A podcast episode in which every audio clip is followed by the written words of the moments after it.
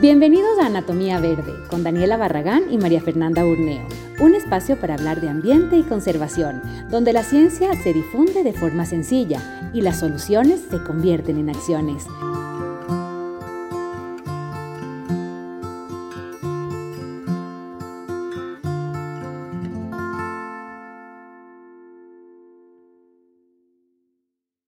El día de hoy nos toca la calidad de aire en las ciudades. Qué importante. Estamos con la Fer Burneo y, por supuesto, también con un invitado especial, René Parra, profesor de Ingeniería Ambiental de la Universidad San Francisco.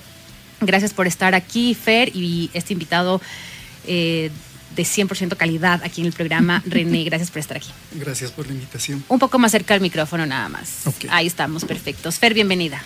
Gracias, Dani. Un gustazo estar aquí con ustedes otra vez en este, en este segmento. Claro que sí, estamos en nuestro segundo, segundo programa Segundo. De, de la anatomía verde. Creo que tuvimos una buena acogida el primer día. Ahora estamos con la calidad de aire en las ciudades. ¿A qué te refieres con esto? Más denso, ¿no? Hoy nos volvimos Sí. densos. Claro, sí, hay- que salir con hay que salir con mascarilla digo, o no René todavía. profesor, sí les ha de oír a los estudiantes denso. Eh, a ver, no es tan difícil como suena eh, y nos atañe a todos. Eh, digamos, caminamos en la ciudad, nuestros hijos están constantemente en, en contacto con el aire en la ciudad, es un, es un recurso importante para el ser humano y en las ciudades tenemos unos digamos, altos grados de contaminación. Hablábamos hace un rato con René, claro, si nos comparamos con el DF o con Santiago de Chile, estamos bastante bien. Pero Además, por eso ejemplo- significa que estamos a tiempo también, Claro, ¿no? además de esto es algo que quizás eh, lo sienten más las personas que caminan. Exacto, las personas eso están en la comentar. bici, ¿no? Porque ahí es cuando dices, ¿en serio tengo que, que, que estarme esquivando de todo esto, no? Eh, René, Exactamente.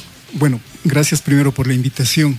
Sí, básicamente la calidad del aire se refiere a mm, la cantidad de aquellas sustancias que pueden ser peligrosas para la salud, o sea, medir cuál es la cantidad de esas sustancias que están en el, en el aire que todos respiramos. Entonces, evidentemente la calidad del aire es mejor cuando estas sustancias se encuentren en la menor cantidad posible. por ejemplo, el smog, el famoso smog de los buses, de los autos. Sí, exactamente. Ese es, eh, eh, en nuestro caso, en la ciudad de Quito y en las ciudades eh, ecuatorianas en general, el tráfico vehicular es la fuente más importante de emisiones de contaminantes del aire. Y los que vivimos en ciudades estamos expuestos a las emisiones que nosotros mismos generamos. Todos los que tenemos un vehículo debemos estar conscientes que contribuimos en parte con ese problema. Ese es un punto bastante importante, yo creo, René, porque recuerden que el, ah, entre el 70% de la población, por lo menos en Quito y diría que también en, en Guayaquil, se transporta en eh, transporte público, ¿no? Es decir, entre el 20 y el 30% son carros particulares. Entonces, estos carros particulares, también los buses, porque tampoco estoy diciendo que esos no generen, pero estamos hablando de que además de que andamos uno por uno en un carro, estamos generando una, una serie de gases, ¿no? Y hay, obviamente, los que son biológicos, que es lo que sabemos, el virus, el, cosas del polen, cosas de ese estilo, y los que son nocivos, como, como habías dicho, ¿no? Realmente el problema sería entonces el nocivo. Sin Sí, duda. O sea, evidentemente, los evidentemente. autos, los buses, todo este, todo este problema que tenemos Sí. en las grandes ciudades, el tráfico. Por eso El es que estamos con, tanto es. complejo, ¿no? Es Entonces, tan el- complejo. el- la contaminación del aire es un problema bastante complejo. Hay una serie de elementos que participan allí para que finalmente eh, se, eh, que determinan, digamos, los niveles de contaminación que existen en una ciudad. O sea, tenemos por una parte la emisión de contaminantes, los buses, las industrias, Ah, las la, industrias, la resuspensión que en los días de verano, eh, bueno, los vientos fuertes levantan el polvo del suelo, es otro evento de contaminación. Las de los incendios forestales que pasan en, en verano en, en Quito. Claro. Y además hay que tomar en cuenta que estos contaminantes van hacia la atmósfera, que es un medio muy complejo. Ajá. Entonces los contaminantes se mueven de un sitio a otro, en unas determinadas horas del día se dispersan, en la mañana se acumulan y entonces tenemos un fenómeno bastante complejo de entender. Justamente los que nos dedicamos a estudiar cómo se comportan las fuentes que contaminan y cómo se comportan los contaminantes una vez que están en la atmósfera, debemos valernos de una serie de, técnicas, ¿no? conocer las fuentes de emisión, conocer las condiciones atmosféricas, la meteorología. Todos sabemos que, por ejemplo, es difícil pronosticar si el día de mañana va a no a llover. Entonces, el tema de la calidad del aire tal vez es más complejo todavía porque la meteorología es uno de los elementos que participan en la contaminación del aire. Por otro lado tenemos las emisiones de los contaminantes, entonces esa interacción compleja justamente hace que este tema sea de investigación en diferentes partes del mundo. En la universidad tenemos una línea de investigación. Yo trabajo en temas de contaminación del aire. En la Universidad de San Francisco hay una colega que trabaja en temas de meteorología y entonces interactuamos porque, como digo, el problema es complejo. Claro, ¿qué significa medir la calidad del aire y cómo se lo hace? Sí, básicamente eh, hay que tomar, eh, de acuerdo a protocolos establecidos, muestras de la atmósfera que, está, que estamos respirando y determinamos la cantidad de contaminantes como el monóxido de carbono, el material particulado fino, que de paso es el que más preocupa en, las, en la ciudad de Quito, y sacamos la cantidad de estos contaminantes por cada metro cúbico de aire que respiramos. Mm. Entonces, estos valores comparamos con lo que dice la norma ecuatoriana de calidad del aire. La norma ecuatoriana de calidad del aire establece unas concentraciones que deberían ser respetadas a nivel nacional para que los efectos en la salud sean mínimos. René, ¿cuáles son eh, esos efectos? Es decir, ¿por qué debería a nosotros importarnos la calidad eh, del aire? ¿Qué, ¿Qué, puede ocurrir con nosotros? ¿Y qué han visto ustedes como investigadores que está sucediendo en ciudades como Quito? Bueno, nosotros estamos expuestos a, eh, por medio del aire que respiramos, a una serie de elementos que pueden ser nocivos para nuestra salud, para nuestro sistema respiratorio. Entonces tenemos una serie de contaminantes de la atmósfera. Había mencionado el material particulado. Hay una categoría que se le denomina material particulado fino. fino ya nos hace pensar de que es chiquito y puede ingresar con facilidad hasta nuestros pulmones. Entonces, de acuerdo a los eh, datos que tenemos en Quito, el valor medio de material particulado fino, desde que se ha empezado a medir en Quito, ¿no? ha superado lo que recomienda la norma ecuatoriana y lo que recomienda la Organización Mundial de la Salud. Wow. Entonces, desde que, desde el año 2004, en donde tenemos datos oficiales de la calidad del aire en Quito, siempre el valor medio de material particulado fino ha estado tanto por encima de lo que dice la norma ecuatoriana como de lo que recomienda la Organización Mundial. Por ejemplo, para las, las, personas que nos escuchan, si la norma es 10, ¿estamos en 15, en 20? La norma dice 15 microgramos por metro cúbico. La norma dice 15, medimos 18, 20, 19, 21. Por ejemplo, México. México está con un valor más alto, seguramente 25, 30. Santiago de Chile, como decía la FER. Igual que Santiago. O sea, está como el doble estos, estos, otros países. En algunos momentos sí, aunque hay que reconocer que ellos han avanzado mucho, ¿no? Hace algunos años ellos medían 40, 50 y ahora han bajado. Nosotros no bajamos, nos mantenemos. nos pero, mantenemos. Pero ojo, hay que, hay que tomar en cuenta que ese es un mérito. El mantener los niveles de contaminación a medida que va pasando el tiempo también tiene un mérito. Entonces, ¿sí nos mantenemos o cada año subimos un punto. Se ha mantenido. Se ha mantenido. Ahora, tomemos en cuenta que cada año hay una cantidad de vehículos que ingresan al parque vehicular. Hay más gente. nosotros hicimos en la universidad, eh, mediante una tesis de fin de carrera, una estimación de la cantidad de vehículos que circulaban en Quito en el año 2012 y nos salió alrededor de 530 mil vehículos, ¿no? Ahora seguramente van a ser más. Entonces, eh, cada año hay más vehículos que entran a circular en Quito, significan más emisiones, sin embargo, los valores medios en general se han mantenido. esto significa que eh, medidas como las que se han implementado en Quito, como la revisión técnica vehicular, eh, sí ha tenido su contribución para evitar que el problema se siga agravando más. Claro. Y como ciudadanos es importante realmente conocer este tema, ¿no? Eh, ¿qué, crees tú que podríamos hacer también como, como, como ciudadanos? A veces simplemente como que nos sentimos como aislados o vemos las cosas, ah, bueno, allá, ¿no? O será o no será, o así mismo hay que vivir. primero, eh, creo que es importante que estemos conscientes que nosotros formamos parte del problema. Nosotros, en la medida que nos corresponde, generamos el problema. Somos poseedores de vehículos, los vehículos contaminan, consumimos electricidad, la electricidad que estamos consumiendo en este momento para tener esta charla por la radio, está generando contaminación en alguna parte del país, porque la electricidad también eh, al menos en los datos que he visto para el año anterior, aproximadamente un, 30% de la electricidad que consumimos en el Ecuador viene de fuentes que utilizan combustibles fósiles. Pues Entonces, la quema, la quema de la quema de diésel, de fuel óleo, de gas natural, etcétera, ¿no?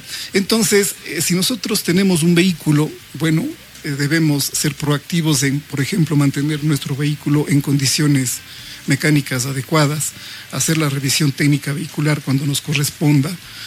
Si tomo la decisión de comprar un vehículo, eh, debería, eh, aparte del color, del modelo, etcétera, debería también tomar información sobre el nivel de contaminación mm. que tiene ese vehículo. y hay también cómo, por ejemplo, llamar a, algún número cuando tú ves un carro de adelante o un bus que está botando una cantidad de, de, de smog Sí, yo entendería que, entendería que la Secretaría de Ambiente tiene habilitado, eh, digamos, los canales para atención al cliente para que se canalice. Coger las placas y decir, bueno, ¿qué es lo que pasa? En realidad, sí. si, si, te contactas con la AMT, la AMT... También.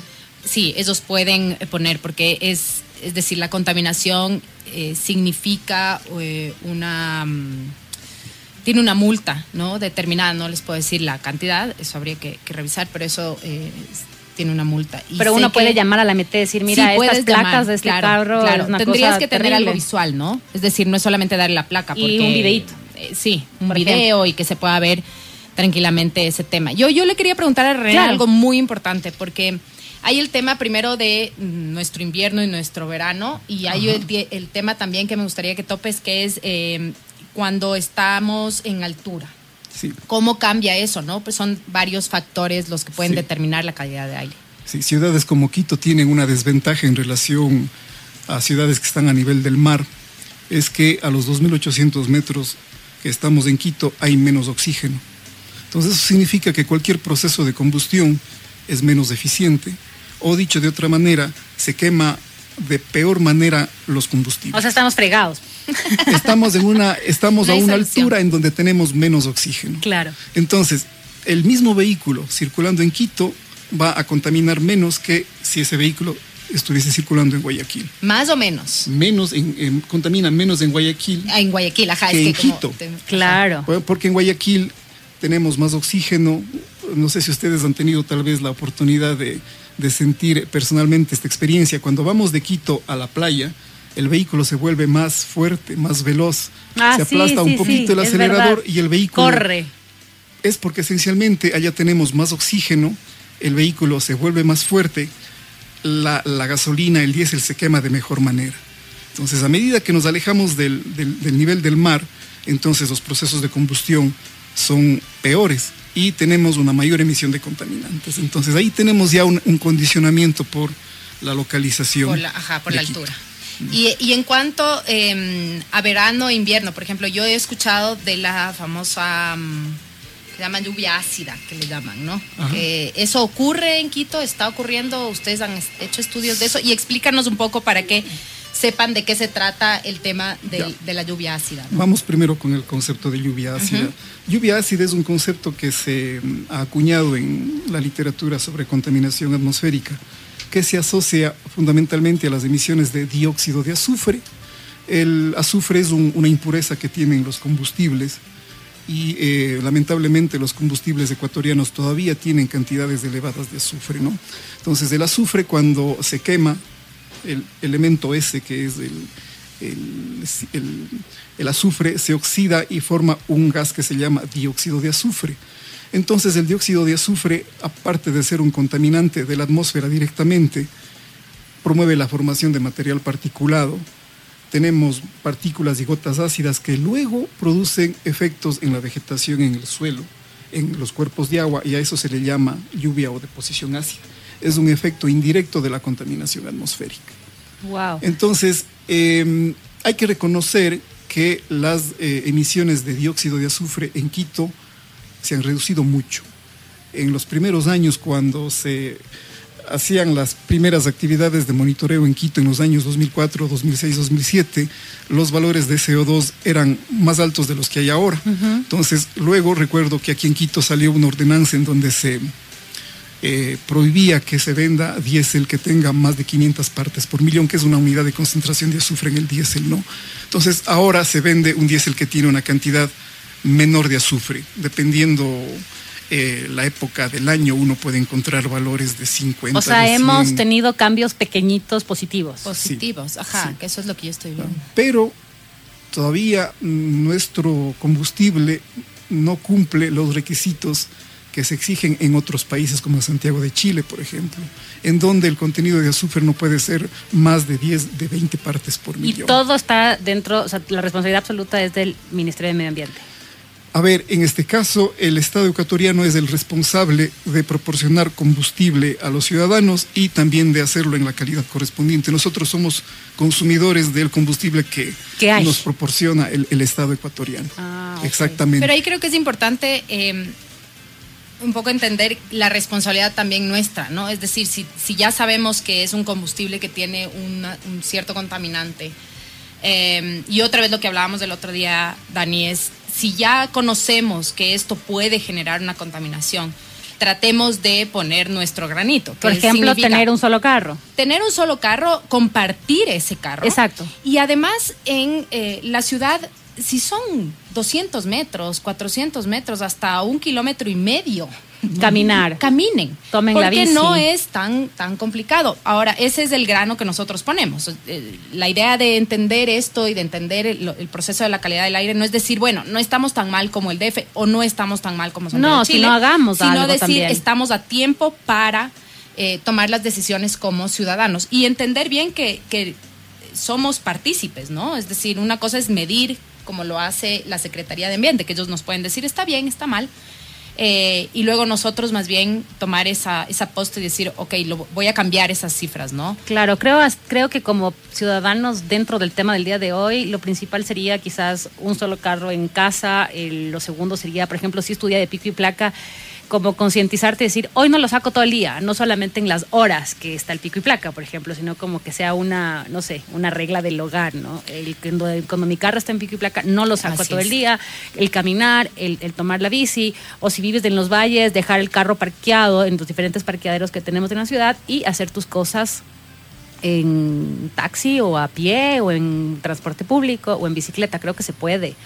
O, medidas tan simples como, por ejemplo, conocer que eh, si yo tengo un manejo temerario de mi vehículo, es decir, arranco con brusquedad, acelero, freno bruscamente, eh, luego voy en la autopista a una velocidad elevada, también eso implica ah, mayores niveles de contaminación. Qué importante. Por eso, si te dicen 30 es 30, dicen 50 es 50, los, los límites de velocidad. Sí, hay que respetar los límites de velocidad por seguridad, pero hay que tomar en cuenta que también la velocidad está, asociada con los niveles de emisión. En Europa, por ejemplo, ellos tienen muchos vehículos a diésel. Aquí no tenemos tantos automóviles a diésel. En Europa sí tienen muchos vehículos a diésel. Ellos tienen problema con un contaminante que se llama dióxido de nitrógeno y el dióxido de nitrógeno se emite en mayor cantidad mientras más rápido vayan los vehículos. Entonces, ¿qué es lo que han hecho ellos en las ciudades europeas que tienen este problema? Limitar la velocidad máxima. Ah, y están consiguiendo resultados. Entonces, también tiene importancia la forma en la que manejemos nuestro vehículo.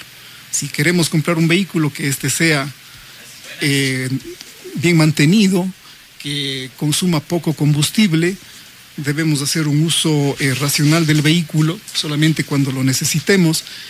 Y si tenemos la opción de escoger entre un vehículo pequeño, eh, digamos, diseñado con criterios de eficiencia energética, bueno, es suficiente para moverme tal vez de mi domicilio al trabajo o a la universidad. No necesito un vehículo 4x4 de 4.000 centímetros cúbicos para hacer esa trayectoria. Esos vehículos están eh, siendo utilizados de mala manera si es que usamos ese vehículo básicamente para movernos en, la ciudad.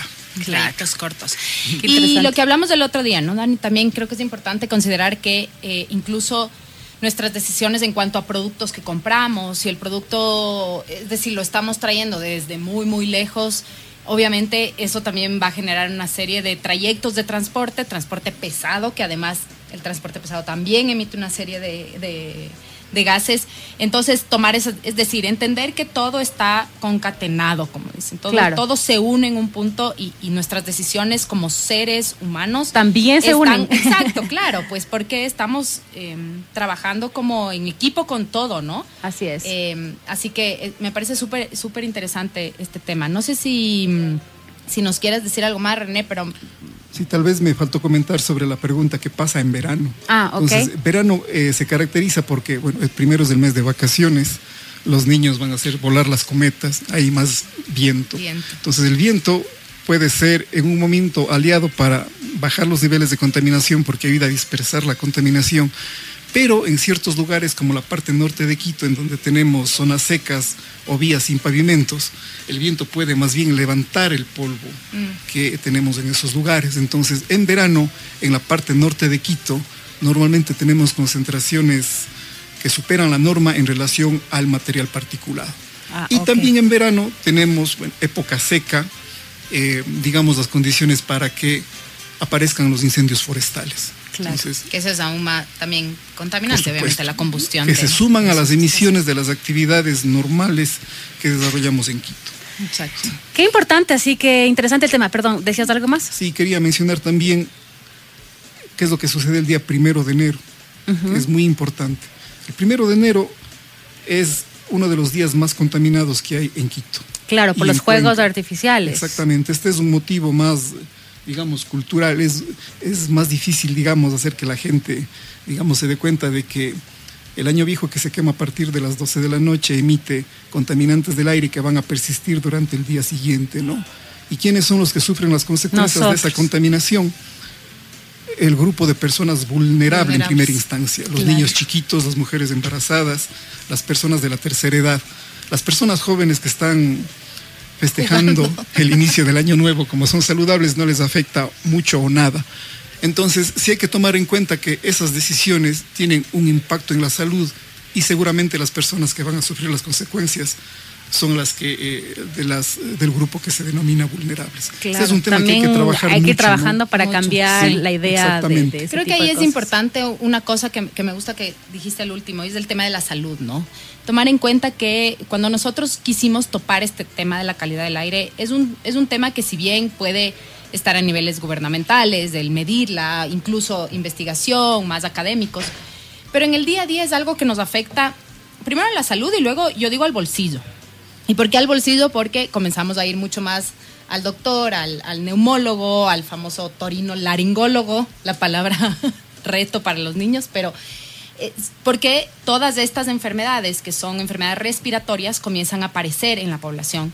Y eso le cuesta al Estado, pero también nos cuesta a nosotros, y es, es un tema que es mitigable. Es Una decir, vez podemos más, tomar decisiones. es una para- cadena. Exactamente, esa cadena, pero además es una cadena que nos afecta. Muchas veces decimos, bueno, el tema ambiental está a otro nivel. No, está este afectando nos está afectando a la salud de nuestros hijos, sobre todo, de nuestros padres mayores y de, y de nuestro bolsillo. Así Estamos es. gastando más en doctores cuando podríamos estar mitigando eso y ahorrando para unas Claro, como siempre uno dice aquí en el programa, hay que prevenir, ¿no? Exactamente. Y no cuando ya estamos en el problema, eh, tratar de buscar soluciones. Pero bueno, se nos va terminando el tiempo. Algo para cerrar, Fer. Yo creo que lo que acabamos de decir, ¿no? Entender que hay, primero entender que hay temas que son un poquito más, por eso quiero volverle a decir a los que nos escuchan, hay temas que son un poquito más complicados, pero que vale la pena que aprendamos y, y- y dialoguemos sobre esto. Eh, igual un gusto tenerte, René.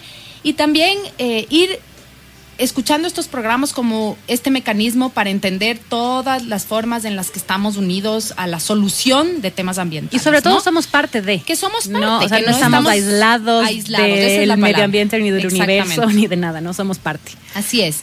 Así que eso, eh, nada más. René, muchísimas gracias. Gracias por Un la gusto invitación. tenerte. Eh, tenemos la página, si quieren, eh, pueden buscarme en Ferburneo en Instagram. Y vamos, yo voy a tratar siempre de estar en live el rato que estamos en el programa para que hagan preguntas. Así que bienvenidas las preguntas siempre en este segmento de lo que ustedes quieran. estamos súper abiertos, la idea es aprender y, poder solucionar juntos el tema ambiental. Buenísimo, ¿estás como Fer Burneo y también como la marca tuya o, ya, Le o solo Fer como Fer Burneo? Me parece como por ahora... Perfecto. Sí, como más fácil que... Directo Fer Burneo, entonces, a seguirles a través de Instagram, Facebook. Gracias René por estar con nosotros. Gracias por la invitación.